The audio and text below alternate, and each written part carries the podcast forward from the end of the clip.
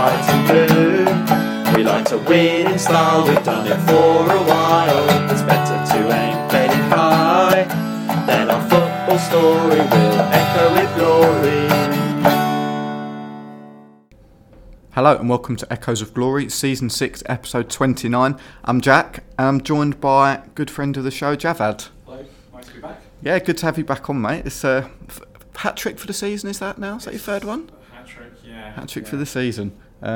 Great. Like I said, always good to have you on. Plenty to talk about today, so let's dive straight into it with the first question, which is, what is the strangest thing that you've ever seen at a football game? Now, I put this out earlier on Facebook, Twitter, Reddit.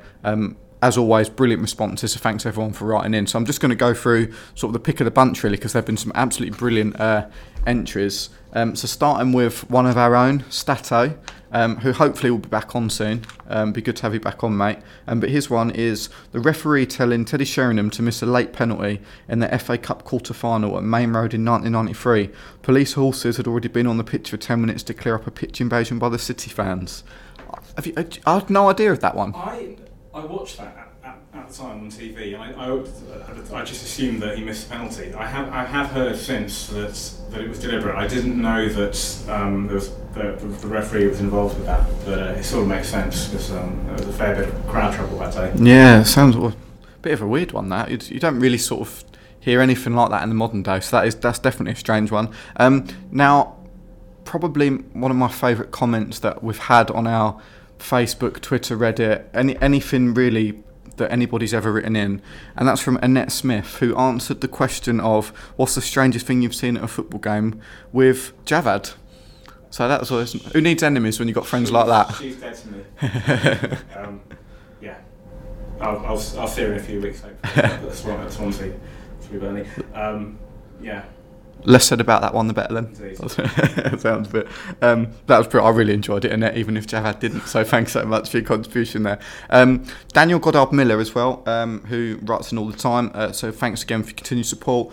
Three guys in the row behind me discussing travel plans and booking a hotel for a Spurs away game whilst the game was going on.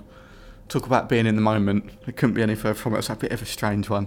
But I sort of get that one a little bit more, because maybe you're there and you're like, oh yeah, next week we've got this, blah, blah, blah, but still a little bit weird. Richard Healy, so he was at the Villa game when Bosnich did the Nazi salute. Even as a teenager, I knew that it was very strangely wrong. That is just... At the time, he said he was doing a Basil Fawlty impression. He tried to play it down, but it was, wasn't a smart thing to do. No. Very, very strange. Dan Hearn, Holiday Dan, over in Australia. Paolo Wanchop, his legs move completely independent from his body. So I thought that was quite a funny one. Thanks for that, Dan. Simon Mitchell, sorry for any Norwich fans that listen, but he said he once saw a Norwich fan that wasn't inbred. So... Nice one there, Simon. And finally, Mark Walsh. So he said, the strangest thing that he's seen on a footy pitch while not being there but watched live has to be the beach ball incident at Sunderland. Hilarious that he was a Liverpool lad too. I'd completely forgotten about that incident. That was so bizarre. So I'm sure everybody has seen it, but for anyone that's not, there's a brilliant clip before the game of there being a beach ball in the Liverpool end at Sunderland and some youngster patting it onto the pitch. And later on, it obviously came back to bite them when I think it was Darren Bent's shot. Darren Bent deflected in off the beach ball. Pepe Reina was sort of baffled and didn't know if to save the beach ball, the actual ball, and save neither. And it went in. I think that game finished 1-0 as well, if I'm not mistaken. Yeah.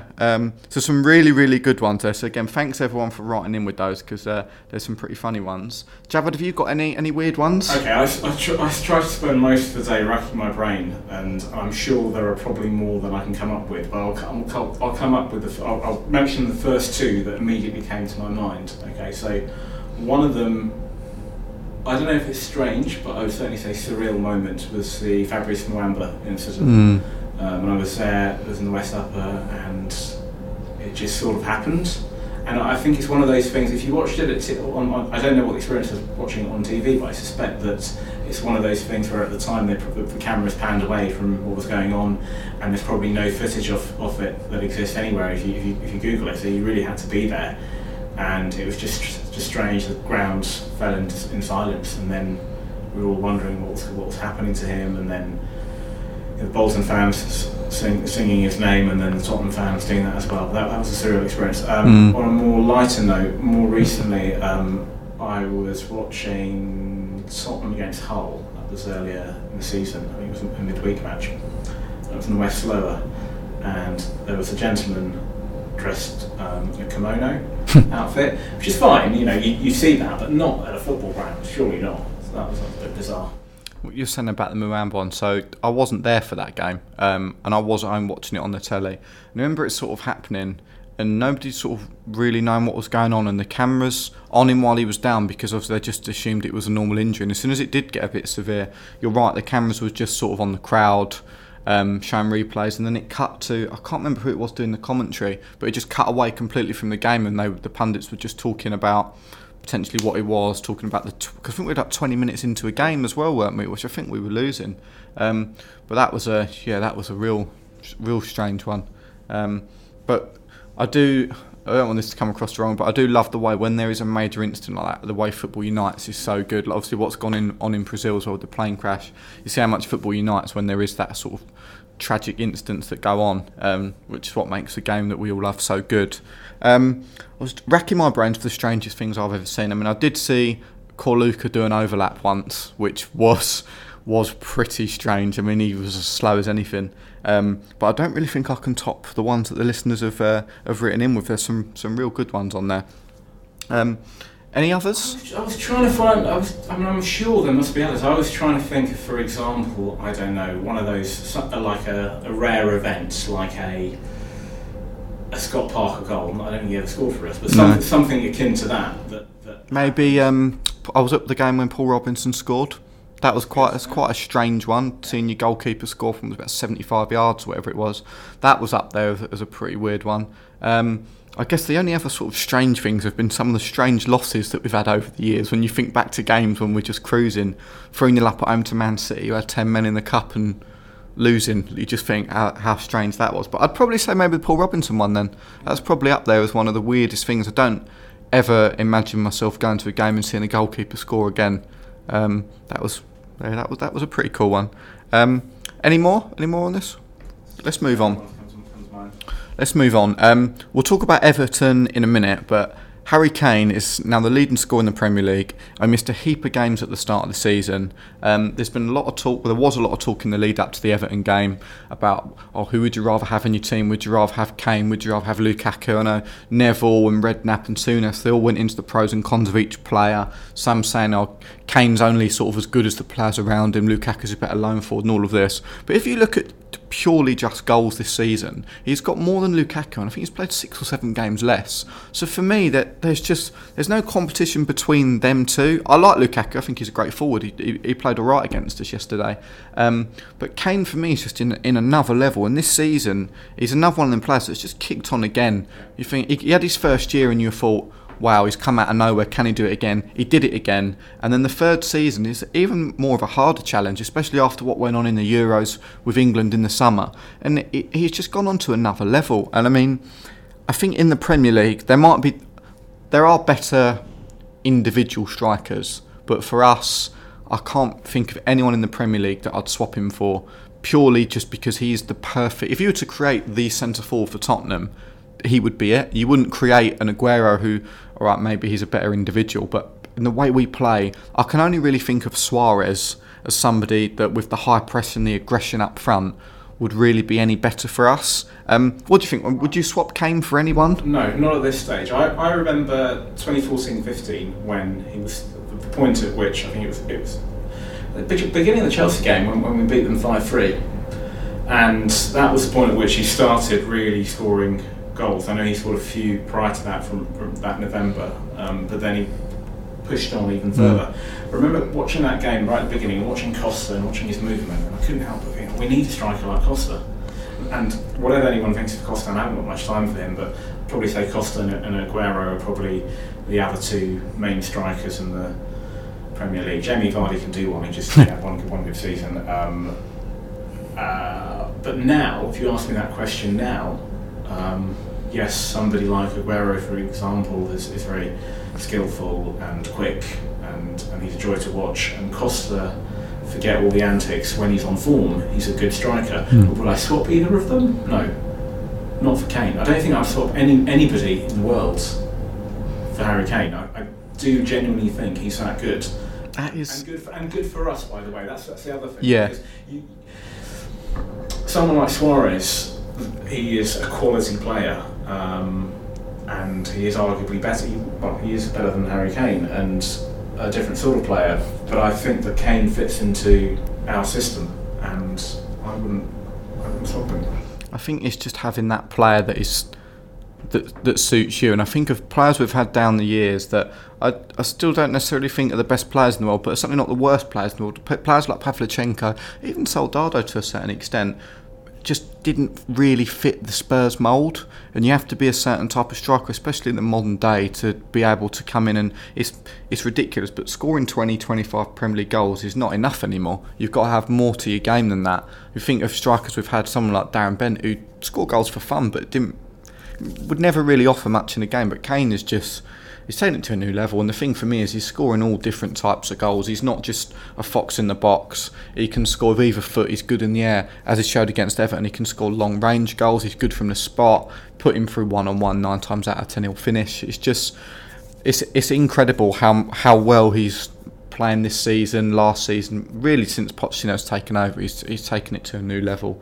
The thing we've just got to make sure is we keep hold of him. That's the main thing, because he's so crucial to us, and fingers crossed he doesn't get injured as well. I can't see him leaving. I think Pochettino's crucial to keeping all our players. As long as Pochettino's there, I think that all our star players will stay at the club, unless they're surplus to requirements. I don't think you would go back to Bale, the last person that actually wanted to go. I had some stats for and also just about Kane's got that sort of... he's Tottenham. No, I can't see him really joining another club. Possibly in a few years from now, when he's at the peak of his career, maybe he might fancy a move abroad, who knows. I've got some stats. So 2014-15, just in the Premier League, 34 played, 21 scored. That was... started at the start of the season, was it November? At that point he came in, okay, it's only 34. Last season, 38. 4 more games, 25 goals. So far this season, off the top of my head, I think it's 19 goals out of however many games. He's missed quite a few for injury. It's a remarkable return, though, really, from a player that's playing up front on his own, and has come from nowhere to be scoring that many goals. 19 out of 22. Now, how many games have we got left? I think it's 11.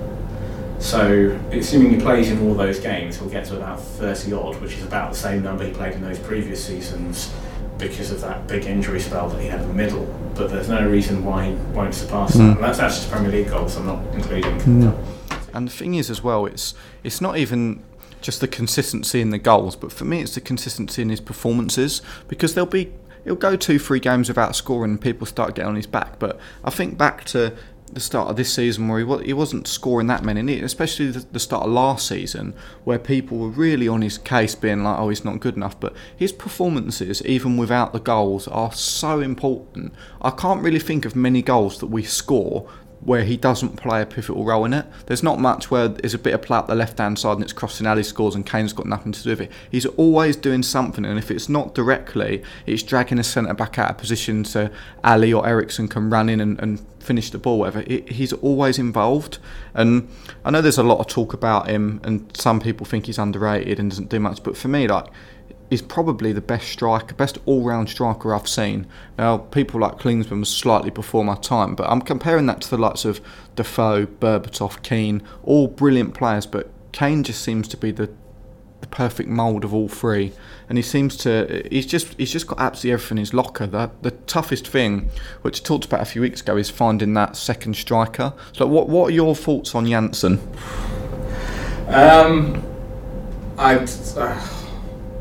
Difficult. He devised his opinion. I mean, I think early on in the season I was giving him the benefit of the doubt a lot. Now, I don't know what... I mean, I think there's another season left in him. He's still fairly young, but that's it, really. I can't see him staying, you know, for what we've paid. It's not just for what we've paid, it's the fact that we can't really carry any passengers. We need people that can hit the ground running. now, maybe because he's come from the Dutch division, and maybe because it takes a while for players to come in and take on board Pochettino's training methods, should we say, and style of football. It might take players a little bit longer, so we can give them maybe another season, but you know, I don't know. It's a difficult one. We'll talk about Janssen again in a minute. So let's move on and chat about the Everton game. Now, I wasn't actually due to be going to this one. My mum and dad were actually going on our season tickets for this week, so I was just going to be at home watching it. But I had a last-minute ticket come up in the West Upper, where I don't normally ever sit. So I went up there. Brilliant view of the game. I don't know if you've sat up there before. Absolutely brilliant view of the game, and you can really appreciate the forward players a lot more up there. Their movement off the ball is absolutely incredible, and you really see the bigger picture. It's a bit strange up there though. The fans they're quite moany and quite negative about really a really small thing, like a slight misplaced pass that Ben Davies made in the first half, and it wasn't even, we didn't even give the ball away. It just meant that Dembele had to take an additional touch, and people were out of their seats shouting, and I was amazed. I don't ever deviate from the North Lower really, because that's where my season ticket is, so if I do ever go anywhere else, it might maybe be in the South, where it seems to me that the North and the South is good support in the lower tiers. But it was strange up in the West. Have you sat up there before? I've sat there before. You pay for the views, but if you're after atmosphere and if you're after avoiding fans that moan constantly every 2 minutes, then it's not the place to be. Perfect view of the match. I'm going to be there for the Southampton game. Yeah. I didn't have the best of views. I was in the East Lower. And this is through the ballot system, so I don't know this season. And that works differently, right? As in, you don't pick where you want to sit; you just randomly allocated a seat. So you can specify the most that you're prepared to pay. So, for example, West Upper being the most, but it's completely random.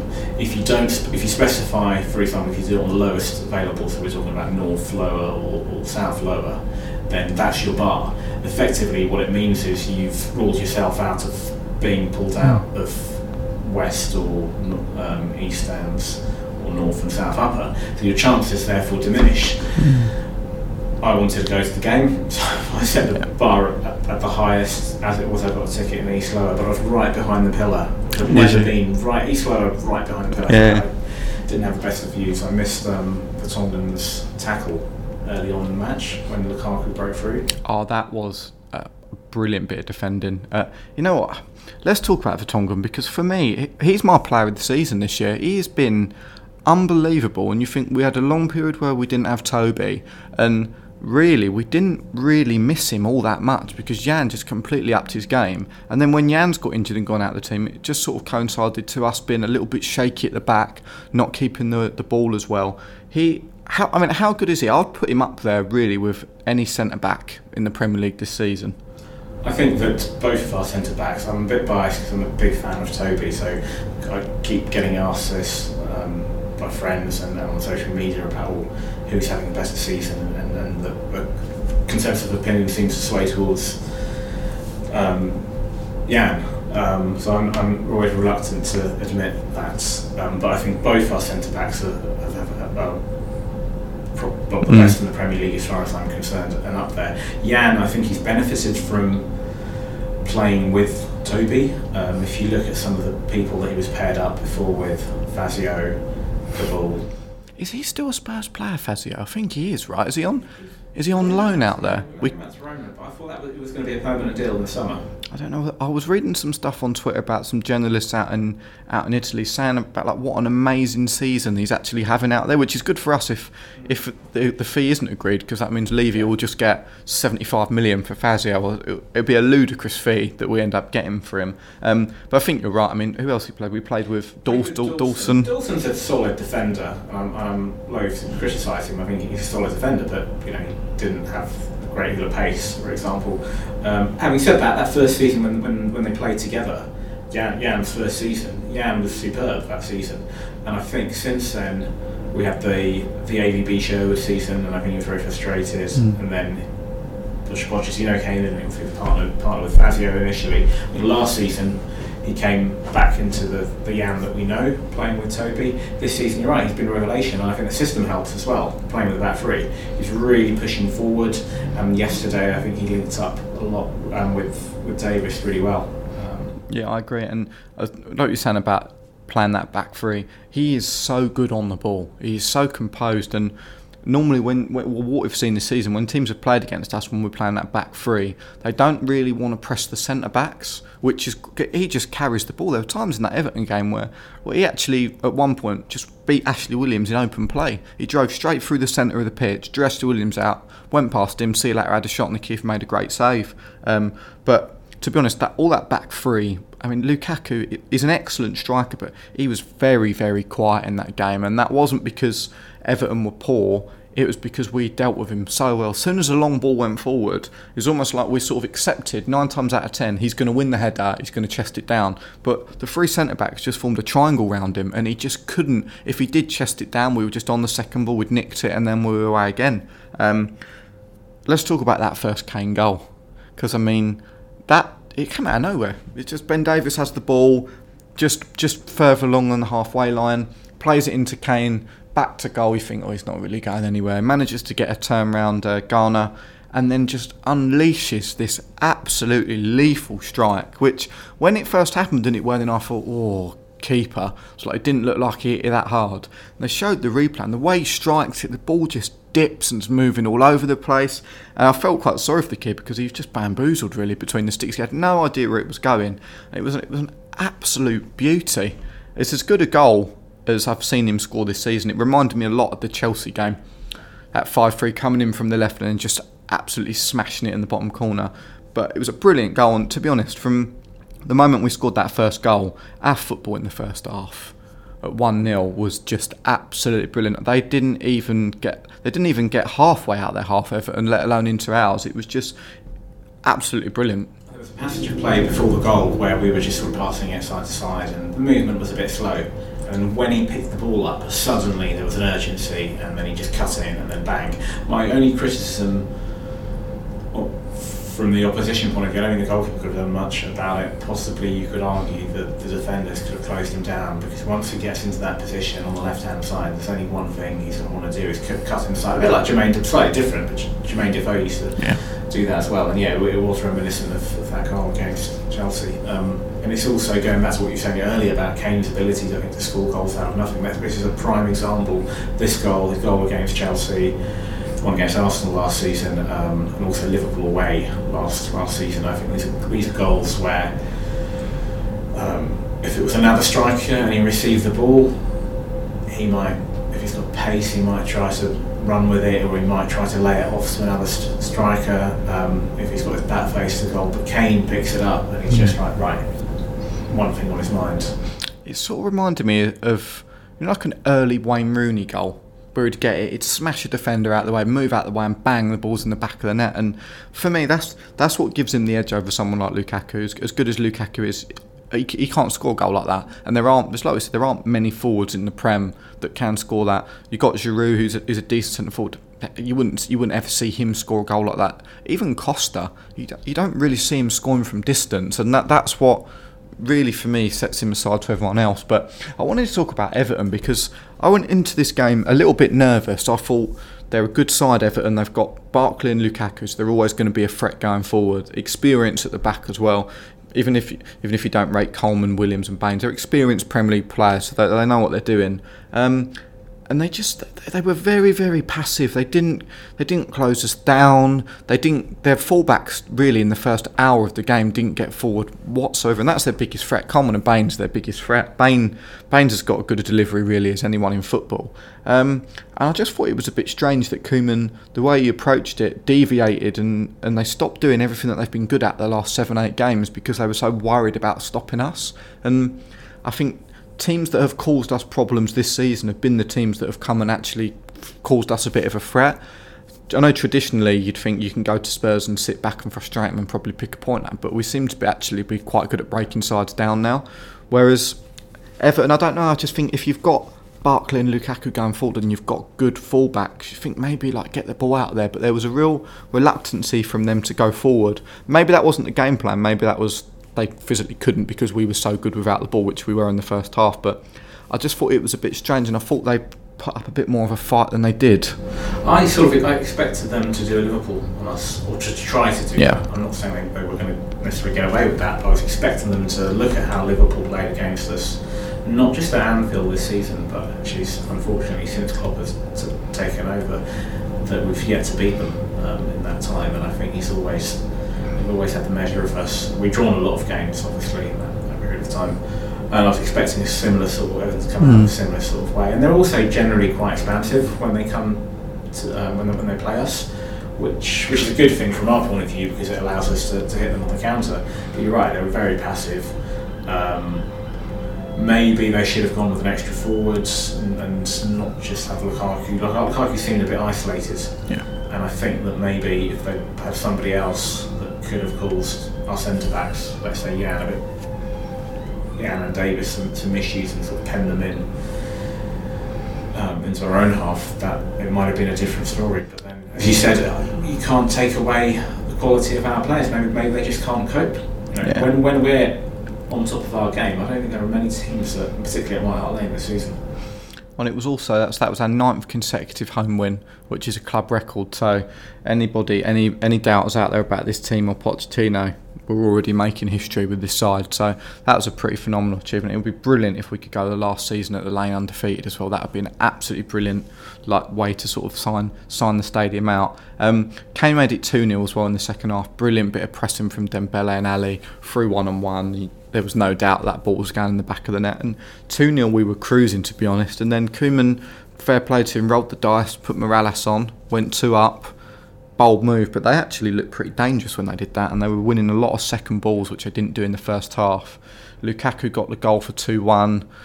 Good play. Vertonghen was a bit unlucky, just lost his foot, and it was a tidy finish. But it was a bit nervy, and I was sitting there watching it being like, we've absolutely dominated this game, but yet there's 5 minutes to go and it's 2-1 and they're on the hunt for an equaliser. I was a bit nervous, to be honest, at points. Couple of changes. That Dele Alli goal was just absolutely brilliant. Bit of quick thinking from Winks, who slid the ball in, and a brilliant finish from Alli. And there was brilliant moment as well. They celebrated, but Alli ran back to the halfway line and hugged Poch. And I just thought there's such a sense of unity in the squad. And there's not many sides where you'd see a young player go over and properly celebrate like that with a manager. I'll tell you what it says about our club. Forget about the success this season, last season for a minute, and obviously that's the most important thing, doing well and winning matches and so forth. But the team harmony. This morning at work, an Arsenal fan, I stayed out of it because I just thought I'm not going to gloat, but a United fan was having a conversation with an Arsenal fan and was saying, oh, what's happened to Sanchez? And he mentioned, we had a bust up on the training pitch. You couldn't see that at Spurs. You couldn't see that under Pochettino.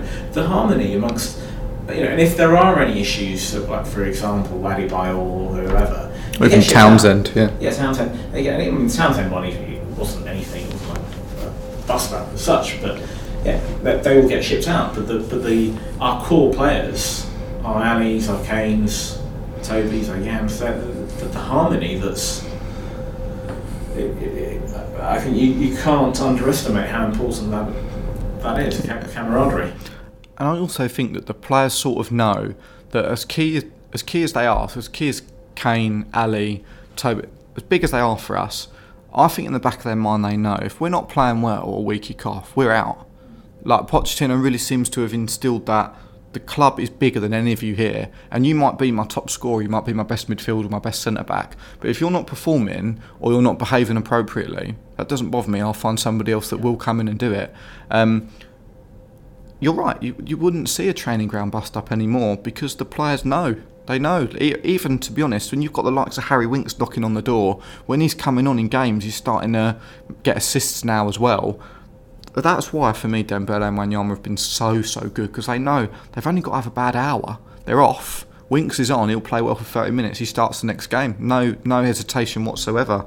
And I completely agree with what you said about Pochettino. I think it's absolutely remarkable what he's doing. And you just see the change in the whole club. It really is. It's as good as anything. Anything else about the Everton game? I mean, they scored the late goal for 3-2 as well as a consolation. For me, it could have been 3-4-0 again. We just bossed them, and they did well to sort of nick a couple of goals that they did. Anything else on Everton? We mentioned Janssen earlier. I mean, he didn't have much time on the pitch, and you mentioned Winks, of course. Sissoko came on for a bit. Got a bit of stick from the Everton fans as well when he did come on, which I thought was quite funny. I'm not convinced. It's difficult, isn't it? Because you think back to the window, and we were reportedly in for Wijnaldum when he was at Newcastle, and we were willing to pay 20 mil but no more. Liverpool went to 28 or whatever it was, and we were like, we're not paying that type of money. And then Sissoko signs for 30, and you think, that's a bit of a strange one if you weren't willing to sort of meet the price for another player. Wages, potentially. It's a hard one. I think he's a good Premier League player, Sissoko. I don't necessarily think that he suits us all that well. I think he's a bit of...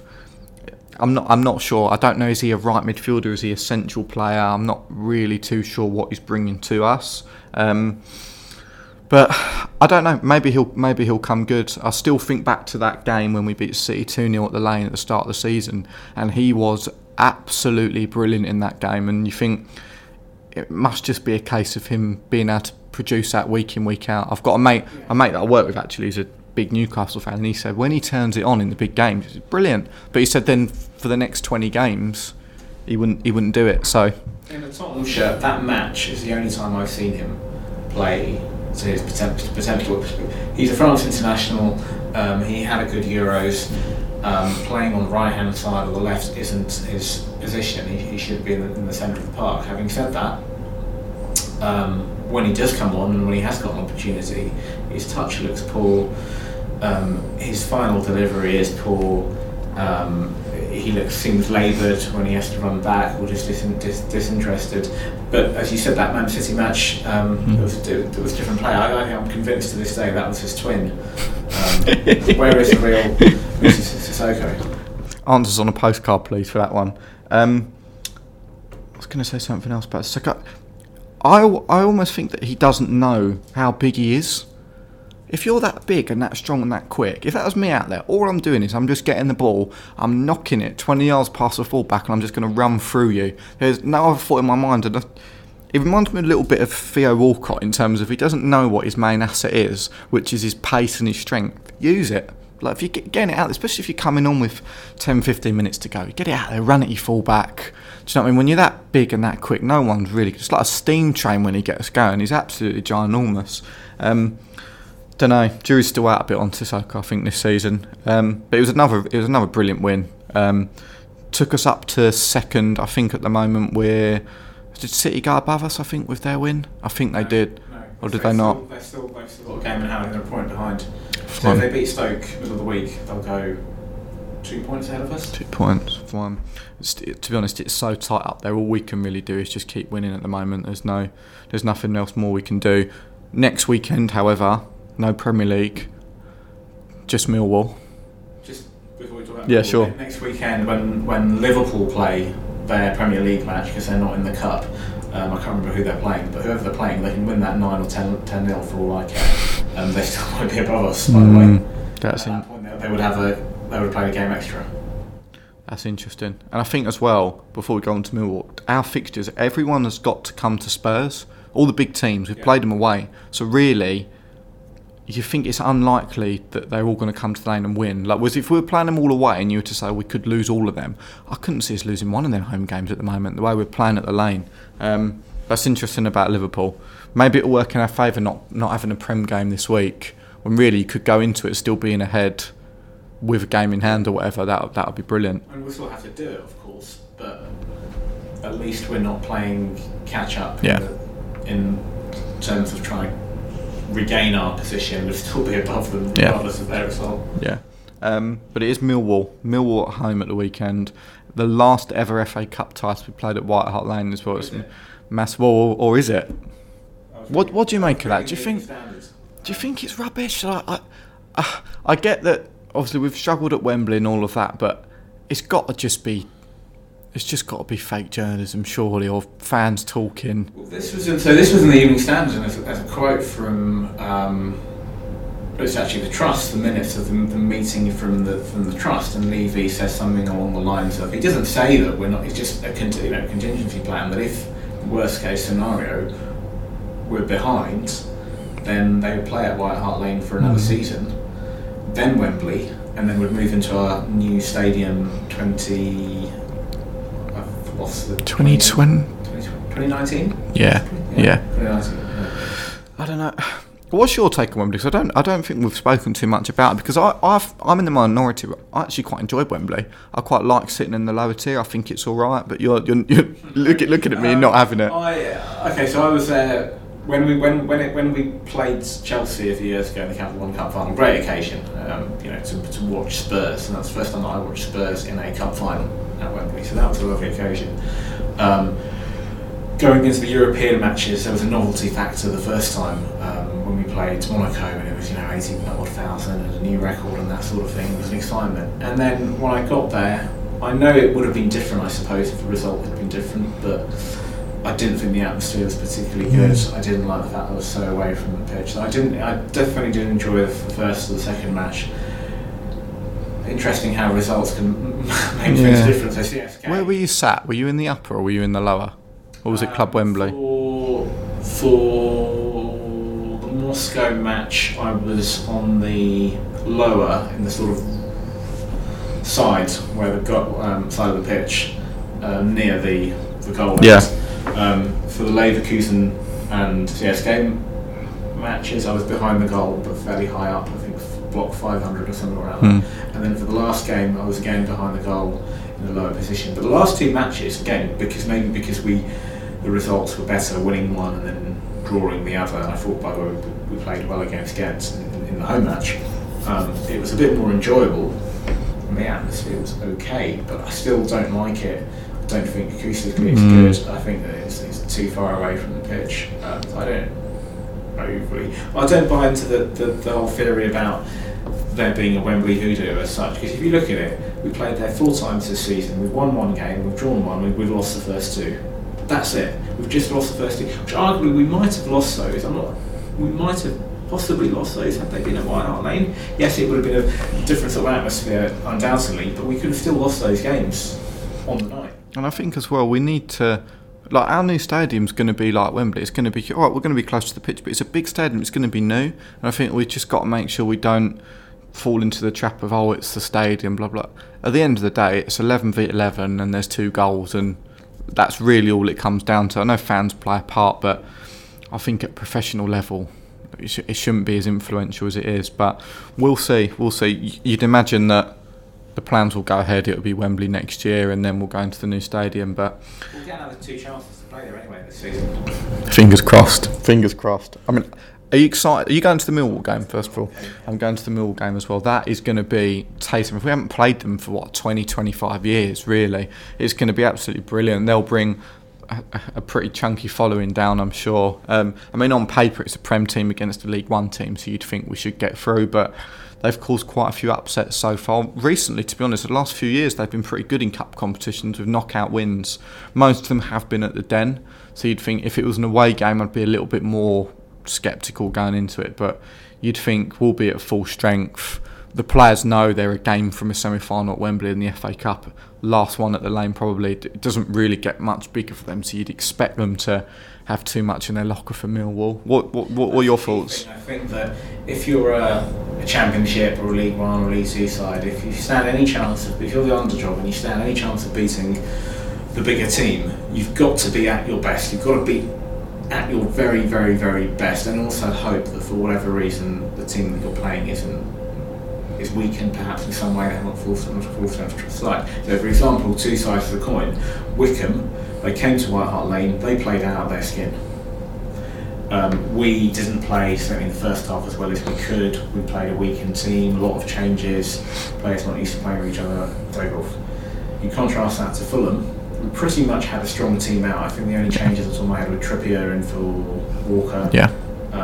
And Winks played. For Dembele, and Dembele came on that play. Otherwise, it was a strong team, and Fulham didn't cause us any problems. So if they had any chance of beating us, they had to. So if you take the scenario that, let's just say, Millwall play out of their skins, which that's definitely a big if. If they do that, we've got to be somehow weakened. Well, at the moment, I don't think Pochettino, we saw that in his selection against Fulham and the matches against Ghent. We're in the business end of the season. He's not going to mess around. And also, we don't have, like, there's no reason why we're going to rest players, right? It's just, it's three more games. If we win the FA Cup, it's three more games than what we planned. If we had Europa League coming up, like, then I'd be like, he might maybe rest a few and rotate, but I can't see any change. The only thing that he might play Trippier, and you probably say Vaughan will play because he's been the cup keeper. But apart from that, I can't see any other, there being really anything else that will change at all.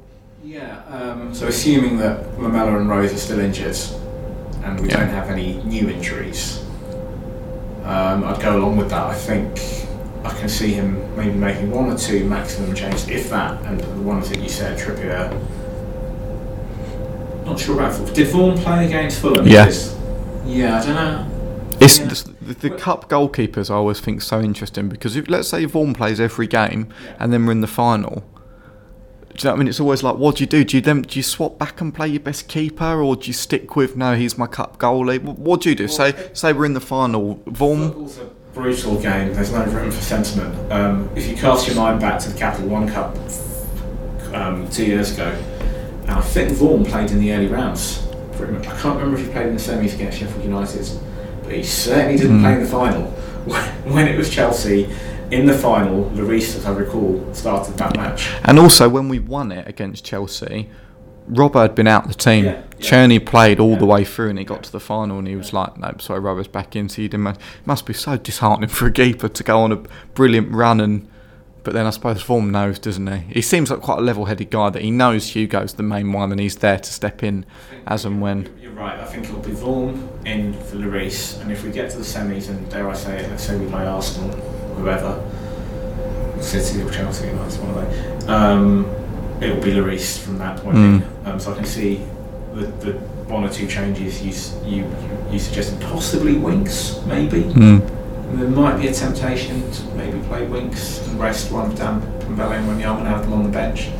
It'd be Harry Kane against his former club as well, because he did spend a short loan spell down at Millwall as well. And whilst we're on cup competition, just a shout out as well to the ladies team, who had another remarkable win at the weekend. So they beat Cardiff 3-0 in another cup semi-final, so they're through to the final again. So I think that's two cup finals now, is it three they're into?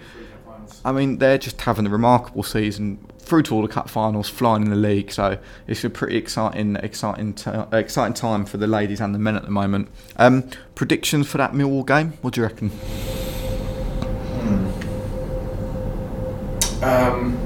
Let's go with conservative 2-0. I don't think it'll be a hammering. And I think we'll probably be a little bit more cautious than we were against Wickham, and probably approach it like we did the Fulham game, where we're solid first 20 and then look to build on it. But I'd probably go 2-0 as well. It'll be an interesting one. I've got a player feature as well, which we haven't had for a couple of weeks. But this week we're talking about Jermaine Genius. Not the best player in the world, but again, one of the players that I grew up with, and I used to quite like watching him play. So this is JJ's player feature. So he was born on the 18th of February 1983 in Nottingham, and made his professional debut as a 17-year-old for his boyhood club Nottingham Forest. They were playing in the second tier at that time, and that was in a 1-0 home loss to Wolves in the FA Cup. That's when he made his debut. He became a regular in the second season there, so that was the 2001-2002 season. Scored his first senior goal on August 18th, 2001 in a 2-1 defeat away to Barnsley. Made a total of 33 appearances, scoring 4 goals for Nottingham Forest, but was sold to Newcastle United in February 2002 for £5 million. And despite an impressive first full season at Newcastle, in which he won the 2002-2003 PFA Young Player of the Year award, didn't know he'd won that, learnt that today doing some research about him, he failed to repeat his initial form with the club, and his 2 subsequent seasons were disappointing considering his early promise.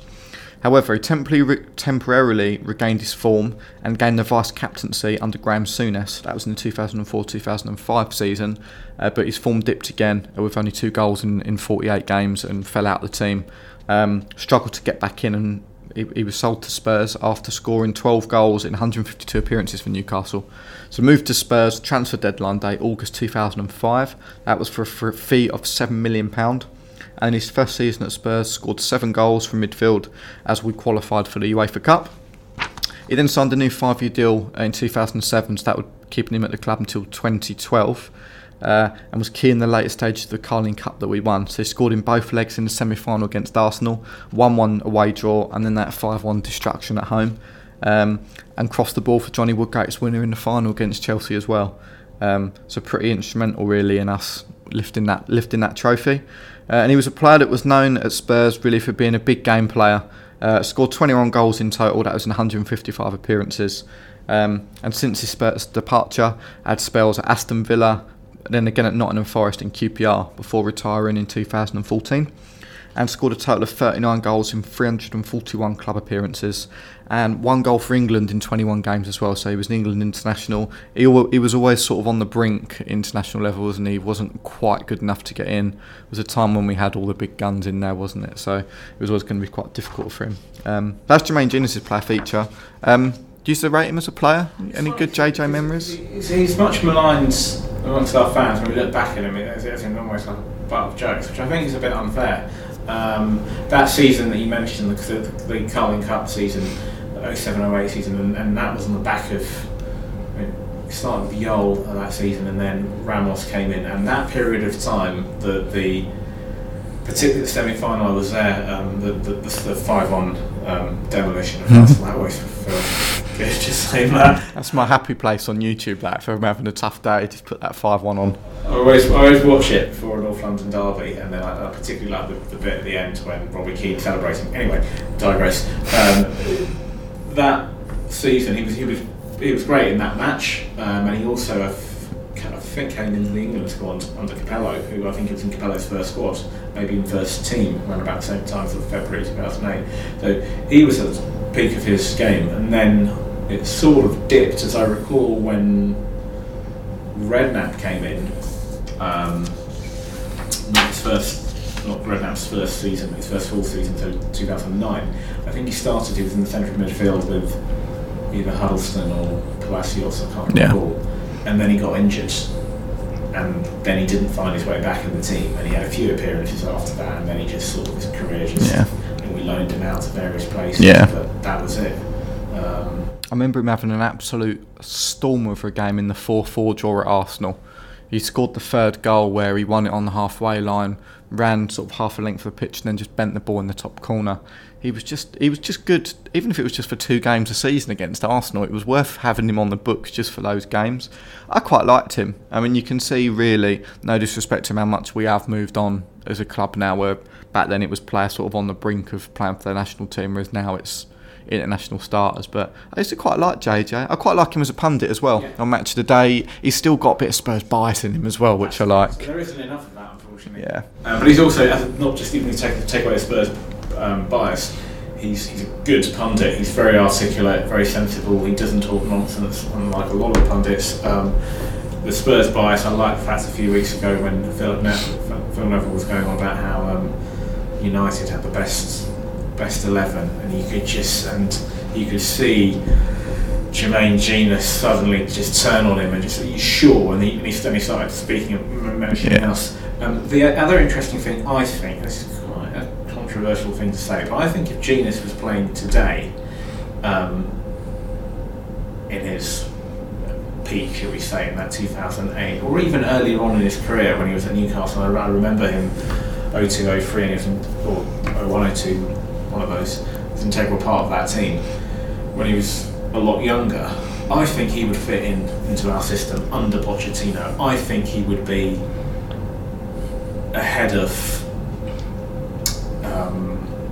say a Mason and a Bentaleb, who we've obviously since sold. I could see him, and a Tom Carroll. I could see him being in and around that squad. He'd certainly be ahead of Moussa Sissoko. He was always sort of a high-intensity player, played with a lot of pace, but then I suppose that's why he got so many injuries as well. But I get what you're saying, because Premier League football's changed a lot now, hasn't it? It used to be a lot more possession-based and slow build-up, but now it's like, how good are you without the ball? So I think Pochettino would get the best out of him.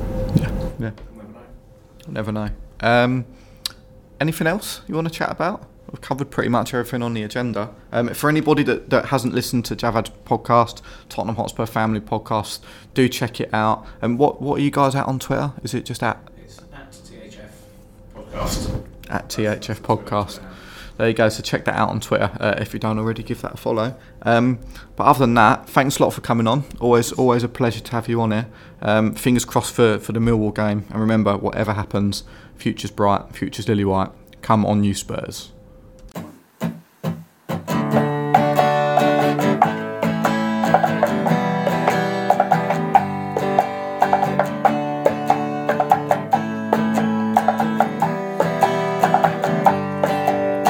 Gaza's top free kick at Wembley, Aussie's knees have gone all trembly, Anderton requires assembly, Danny Monflower, local boy Ledley King, Greavesy scoring everything, Glenn Hoddle, Chrissy Waddle, Lee Young-Pyo.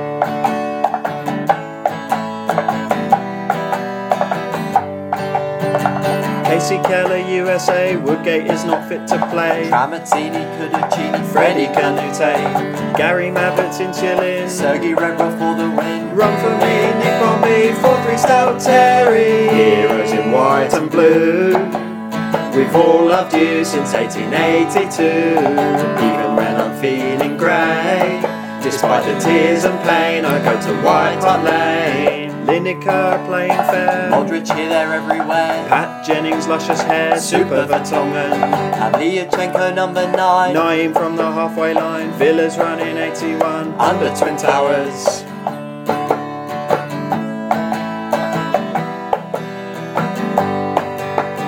Daniel Levy's transfer steals, Harry Redknapp steals on wheels, the legend Steve Perryman, MBE, Hugo Lloris clean sheet, Ball and Stefan Dalmaty, I'm playing out White Hart Lane, Nicola Bertie, heroes in white and blue, this one's for Billy Nick, his football did the trick, he showed the world what Spurs could do, the League and Cup we won in 1961. Aaron Lennon's lime green shoes, Gareth Bailey used to lose, Alan Hutton, we all knew his passport said Spain, Berbatov, turn and strop, Hartsey saving from the spot, beat Chelsea at Wembley, we lifted the League Cup. Maradona is a Spur, we're the football connoisseurs, Chaz and Dave's got me raised, Chirpy the Cockerel, Mendes shoots from halfway, Carroll fumbling the save, Clattenburg, Waterberg doesn't give the goal, Abizela's work of art, tricky Rafa van der Vaart, he's got no heaven, we don't care, Martin Yard, Lily White's from White Hart Lane, Reto Ziegler sounded just like Ziegler, getting to the grounds of pain, getting nasty blisters down the Seven Sisters, Teddy in to equalise, Ginger Pele in disguise, people speak of the technique that Jason Dozell lacked, Jamie Redknapp on TV, we love Alan Mullery, Raziak, don't come back, and Asimovic.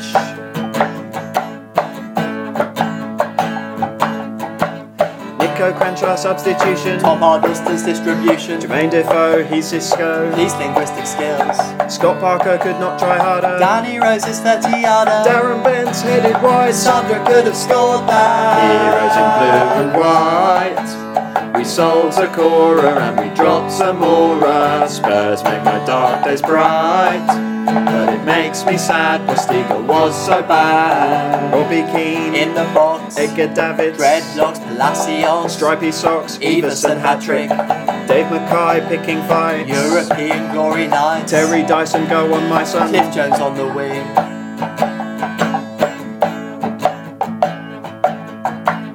Dean Richards, John White, legendary Lily White, how dare es for kick, who dare is to do, Clive Allen, Paul Allen, Joe Allen, Les Allen, Rory Allen, Russell Allen, Alan Gilsey, Lily White's from White Hart Lane, Kazuyuki Soda, Bentley's free kick over, we treat Judas with disdain, his transfer was a farce, so shove him up your ass, and Liam Walker's page to go, Gus Poyet, free kick out, Gomez made super saves, he can shag my wife, Etherington, love the bookies, Andy Reid, love the cookies, Star Wars music and some Wookiees right before the game, heroes in blue and white, when I fielded breast in Cocinola undressed, point won't give up the fight, Bullfox never quits, you can be sure of it. Robinson's long shot, AVB's deep squat, David Howe's on the prowl in the FA Cup, Andy Sinton's England call, Michael Brown starts a brawl, Peter Crouch 8 foot tall, Jurgen Klinsmann's dive.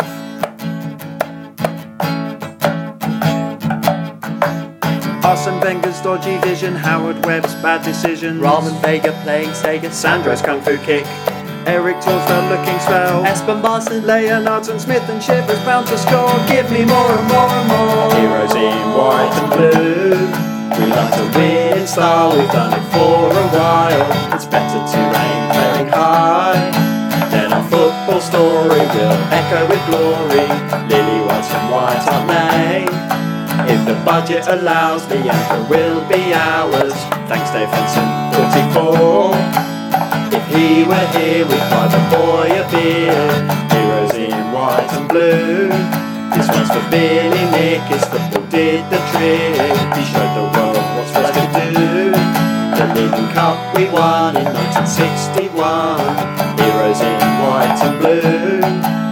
We've all loved you since 1882. Even when I'm feeling grey, despite the tears and pain, I go to White Hart Lane. Heroes in white and blue. We like to win in style, we've done it for a while. It's better to aim fading high, then our football story will echo with glory.